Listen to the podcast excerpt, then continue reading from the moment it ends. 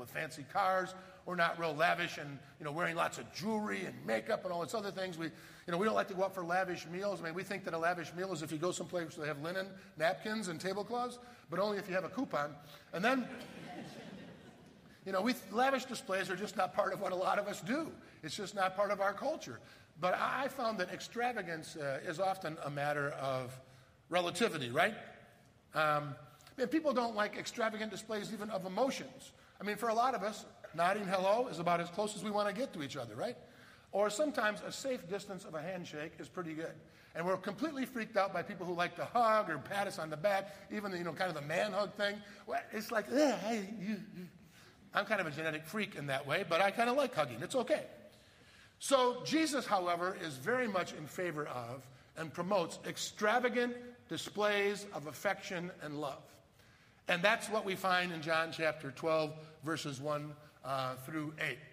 Six days before the Passover, Jesus came to Bethany, where Lazarus lived, whom Jesus had raised from the dead. Here a dinner was given in Jesus' honor. Martha served, while Lazarus was among those uh, reclining at the table with him. Then Mary took about uh, a pint of pure nard, an expensive perfume. She poured it on Jesus' feet. She wiped it with her hair, and the house was filled with the fragrance of the perfume. But one of his disciples, Judas Iscariot, who was later to betray him, objected. Why wasn't this perfume sold and the money given to the poor? It was worth a year's wages. He didn't say this because he cared about the poor, but because he was a thief. And as the keeper of the money bag, he used to help himself to what was put into it. Leave her alone, Jesus replied. It was intended that she should save this perfume for the day of my burial. And you will always have the poor among you, but you will not always have me with you. So we're getting closer to the end of this season of Lent. In fact, next Sunday we'll celebrate Palm Sunday, which marks the beginning of Holy Week. And then each day during Holy Week, we kind of think of the events that took place this last week of Jesus' life that kind of led to the Passover meal, which we celebrate on Maundy Thursday, and then the Good Friday Jesus um, arrest and punishment and uh, death on the cross and burial. And then eventually, in two weeks from today, celebrating uh, Easter.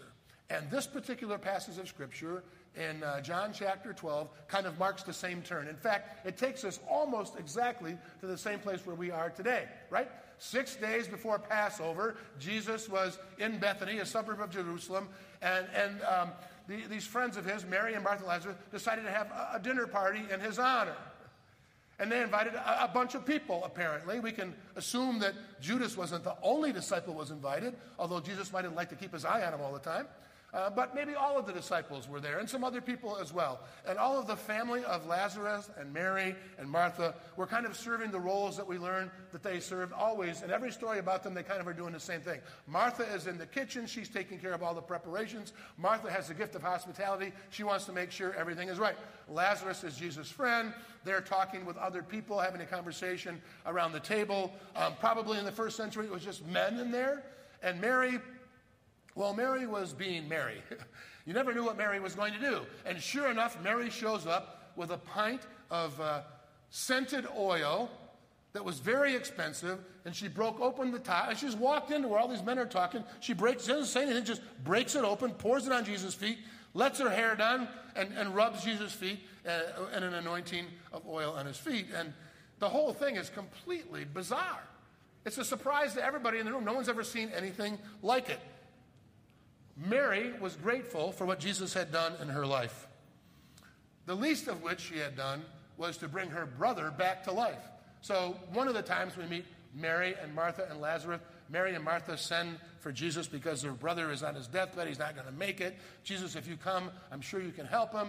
And Jesus delays for three days. It's a whole other long story about why he did that. He doesn't get there in time, and Lazarus actually dies. By the time Jesus shows up, everybody's in full grieving mode. The mourning is going on the way they do it in the Middle East, and everybody's outside, and even Jesus is moved to tears. And then he goes inside and he walks out with a living Lazarus. Now, can you imagine if someone you cared about dearly, a spouse, a brother, a close friend, had died, and then suddenly they were living again, and the person who allowed them to do that was right there. He was your friend, he was Jesus. Can you imagine the sense of gratitude you would have for that great gift in your life that, that your brother had come back? And, and it wasn't the only thing that Jesus had done for them, but that's a pretty big thing. And so, Mary, as a way to express her gratitude and thankfulness for everything Jesus had done for her, took this expensive oil and poured it on the feet of Jesus and then let down her hair, which, by the way, is not just a little detail that they threw in because wouldn't it be great if we knew what her hairstyle was that day? Letting down your hair in the first century, women wore their hair up. If you let down your hair, you only let down your hair with people that you trusted and that you loved because it was a symbol of vulnerability. And I will let down my hair. I'll let my hair down in Jesus because I trust him and I love him and I want to show and be vulnerable with him. And I will use my hair as the towel to wipe the oil that I poured on his feet. Everyone was grateful. But Mary couldn't control herself. She had this extravagant display, which actually takes us to our Old Testament lesson, chapter 43 of the prophet Isaiah. This is what the Lord says He who made a way through the sea, a path through the mighty waters, who drew out the chariots and the horses, the army and reinforcements together, and, and they lay there, never to rise again, extinguished, snuffed out like a wick. Forget the former things. Do not dwell on the past. I am doing a new thing, God says. Now it springs up. Do you not perceive it? I am making a way in the wilderness and streams in the wasteland. Now, without a context, that doesn't make much sense to you, but the people of Israel are once again held in captivity. A foreign power has overrun Israel and taken them uh, away, uh, out of their homeland, out of Jerusalem, out of the holy city, away from where they thought that God was. Took them away and kept them in captivity. And the first thing that Isaiah says is, you know, this isn't the first time this happened to this nation.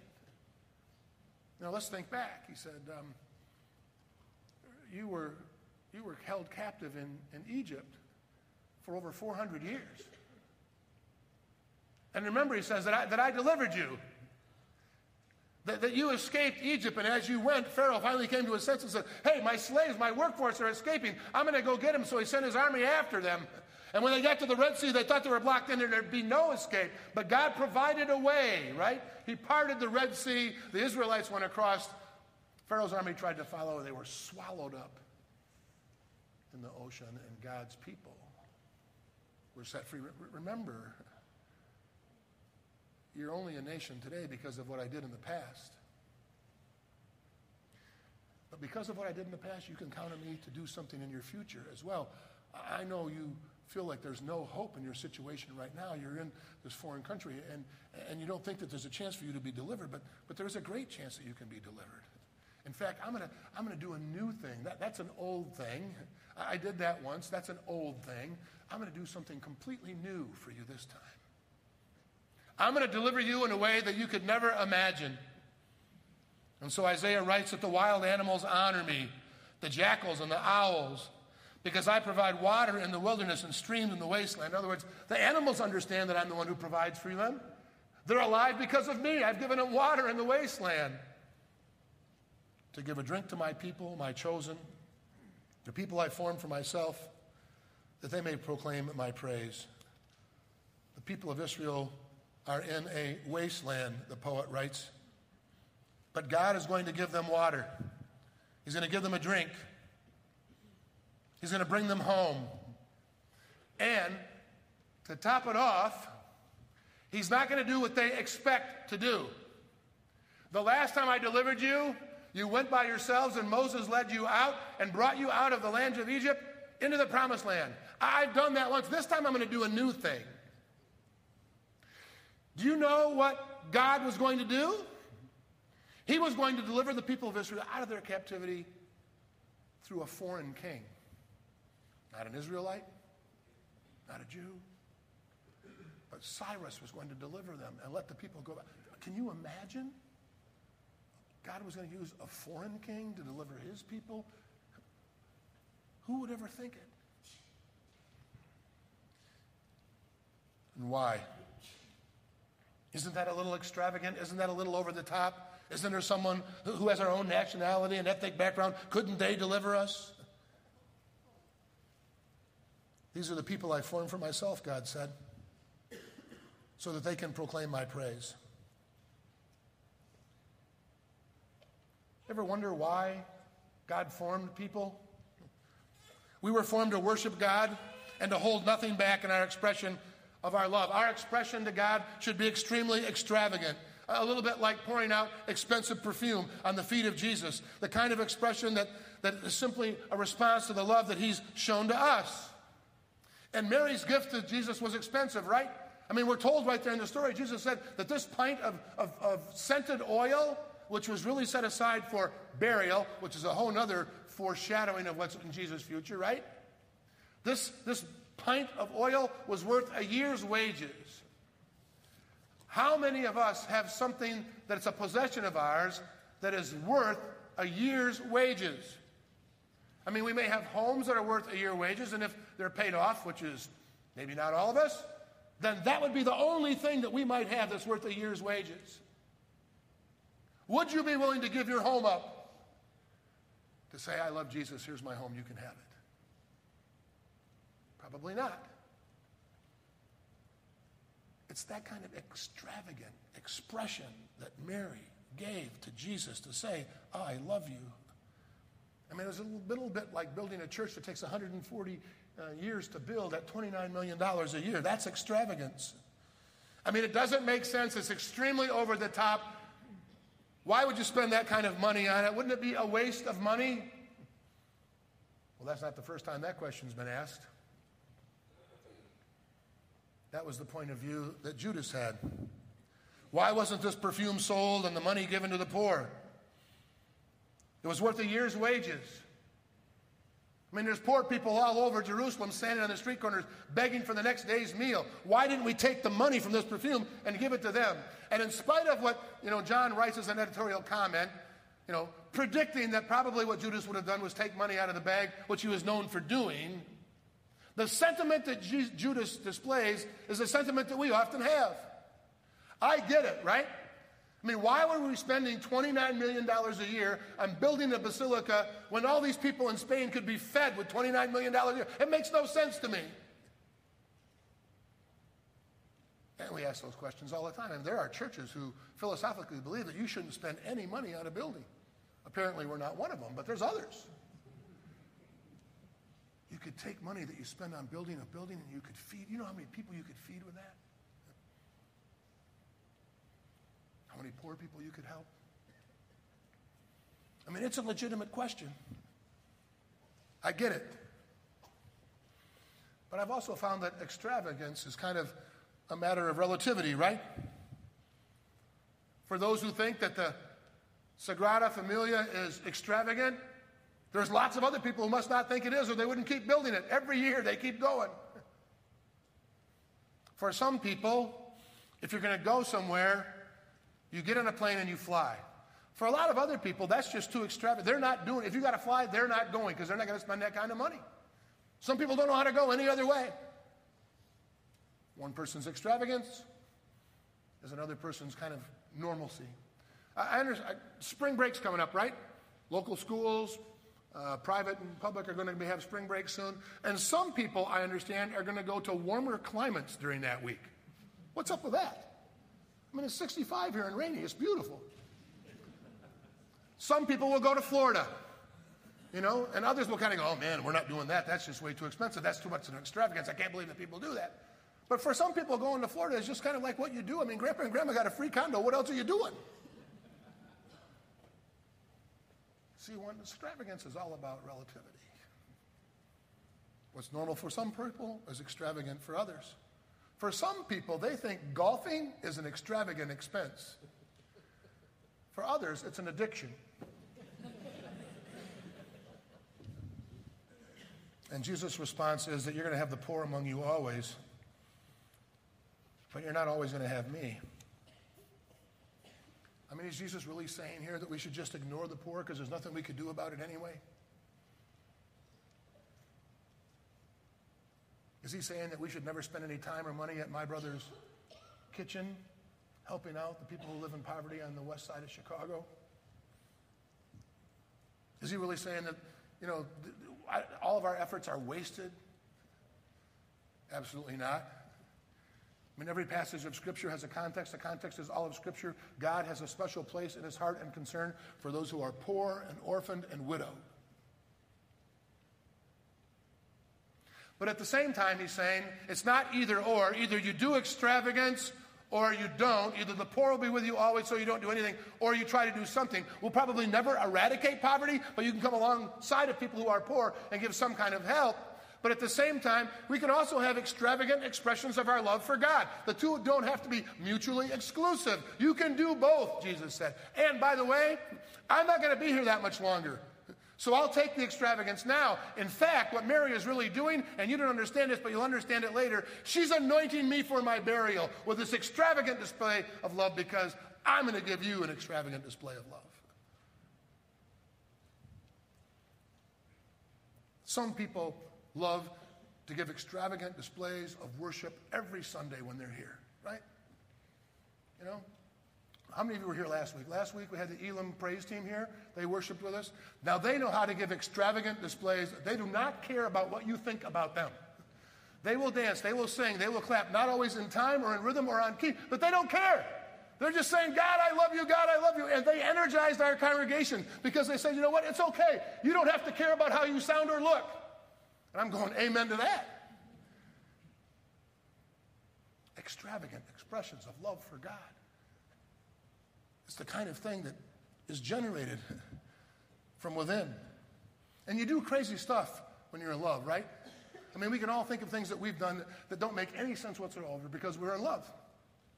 Um, I, I, was a year ahead, ahead of Becky at Hope, and um, when I graduated, I got a job teaching uh, school and coaching football and basketball in Eaton Rapids, which is uh, just south of Lansing, about two and a half hours east of Holland, which is not in the middle of nowhere, but you can see it from there.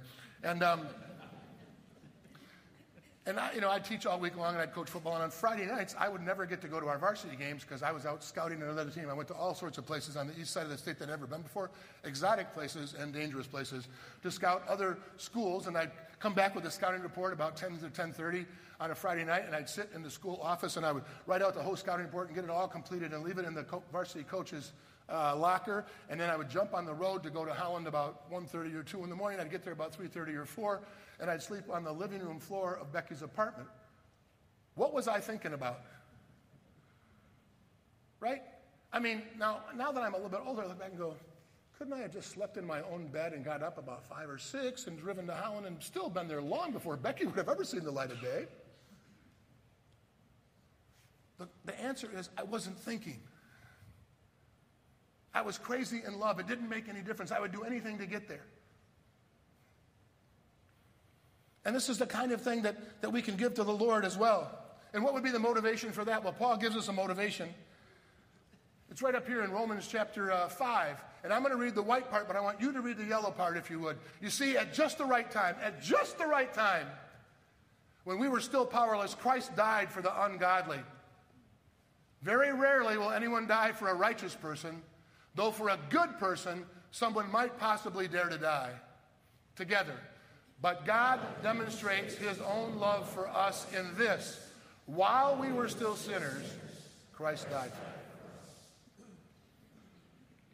Anybody here not a sinner? While we were still sinners, Christ died for us. His extravagant gift on the cross. And Jesus taught that he wanted to give us a new command love one another. As I've loved you, so you must love one another. How do you love God? How do you demonstrate your love for God? How do you give this extravagance to God? You love one another. You love one another. You do loving things for other people. And you don't hold back, but you're extravagant, right? I think probably one of the things that we can be most extravagant with at holidays is our time. Oh, I don't have time, I don't have time, I don't have time. Well, it would be an extravagant display of love if we would give our time to somebody else. Or, or to give somebody who's a loner attention. You know, when the service is over and you go out in the narthex and everybody's having bad church coffee, and uh, there's all sorts of conversations going. Have you ever noticed the people standing in the corner all by themselves? Wouldn't it be an extravagant expression of love to go over and talk to that person? Or to give someone the gift of, of really listening to them, to sitting down and really listening to them. And so we baptized five babies this morning. And I was thinking about baptism and parenthood and dedicating kids to Christ. And I'm remembering that there's probably, I don't know how many people, you have to know yourselves, how many people in this room who never heard one parent or the other in their household ever utter the phrase, I love you. For whatever reason, sometimes we just have a hard time uttering the phrase, I love you. And when someone who has never told you that they love you utters that phrase, it is the most extravagant gift you'll ever receive.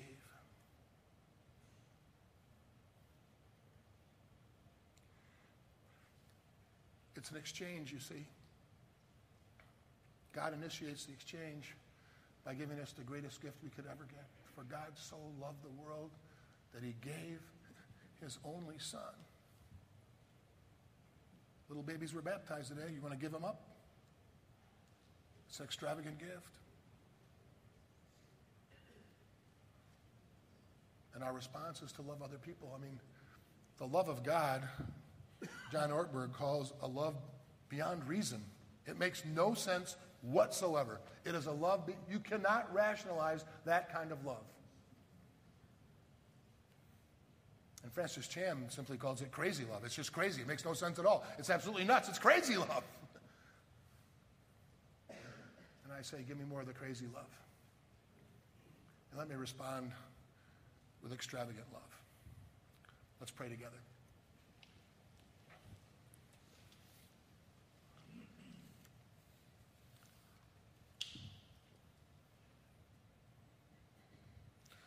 While we were still sinners, Christ died for us. Makes no sense. It's beyond reason. It's crazy. But we are so grateful for your gift of unconditional love for all of us. For those of us who've known you for a long time, and those of us who might not know you at all. We know you love us. And so, O oh Lord, help us in some way, shape, or form to return your love by loving one another. In Jesus' name we pray. Amen. Um, oftentimes on Sunday morning, um, Greg and I will use a particular phrase to um, introduce the offering. And uh, it's a phrase that most of you aren't listening to because you hopefully you're grabbing for your checkbooks and your wallet, but we, we often say, let us be as extravagant in our expressions of love through our tithes and offerings as God has been extravagant in his love for us. It's not just something that we made up in our office one day. It's right out of this story, right? In the story of Scripture. God gave everything for us. And so let us return to him a portion of our extravagant expressions of love to him as well. Let us continue to worship through our tithes and offerings.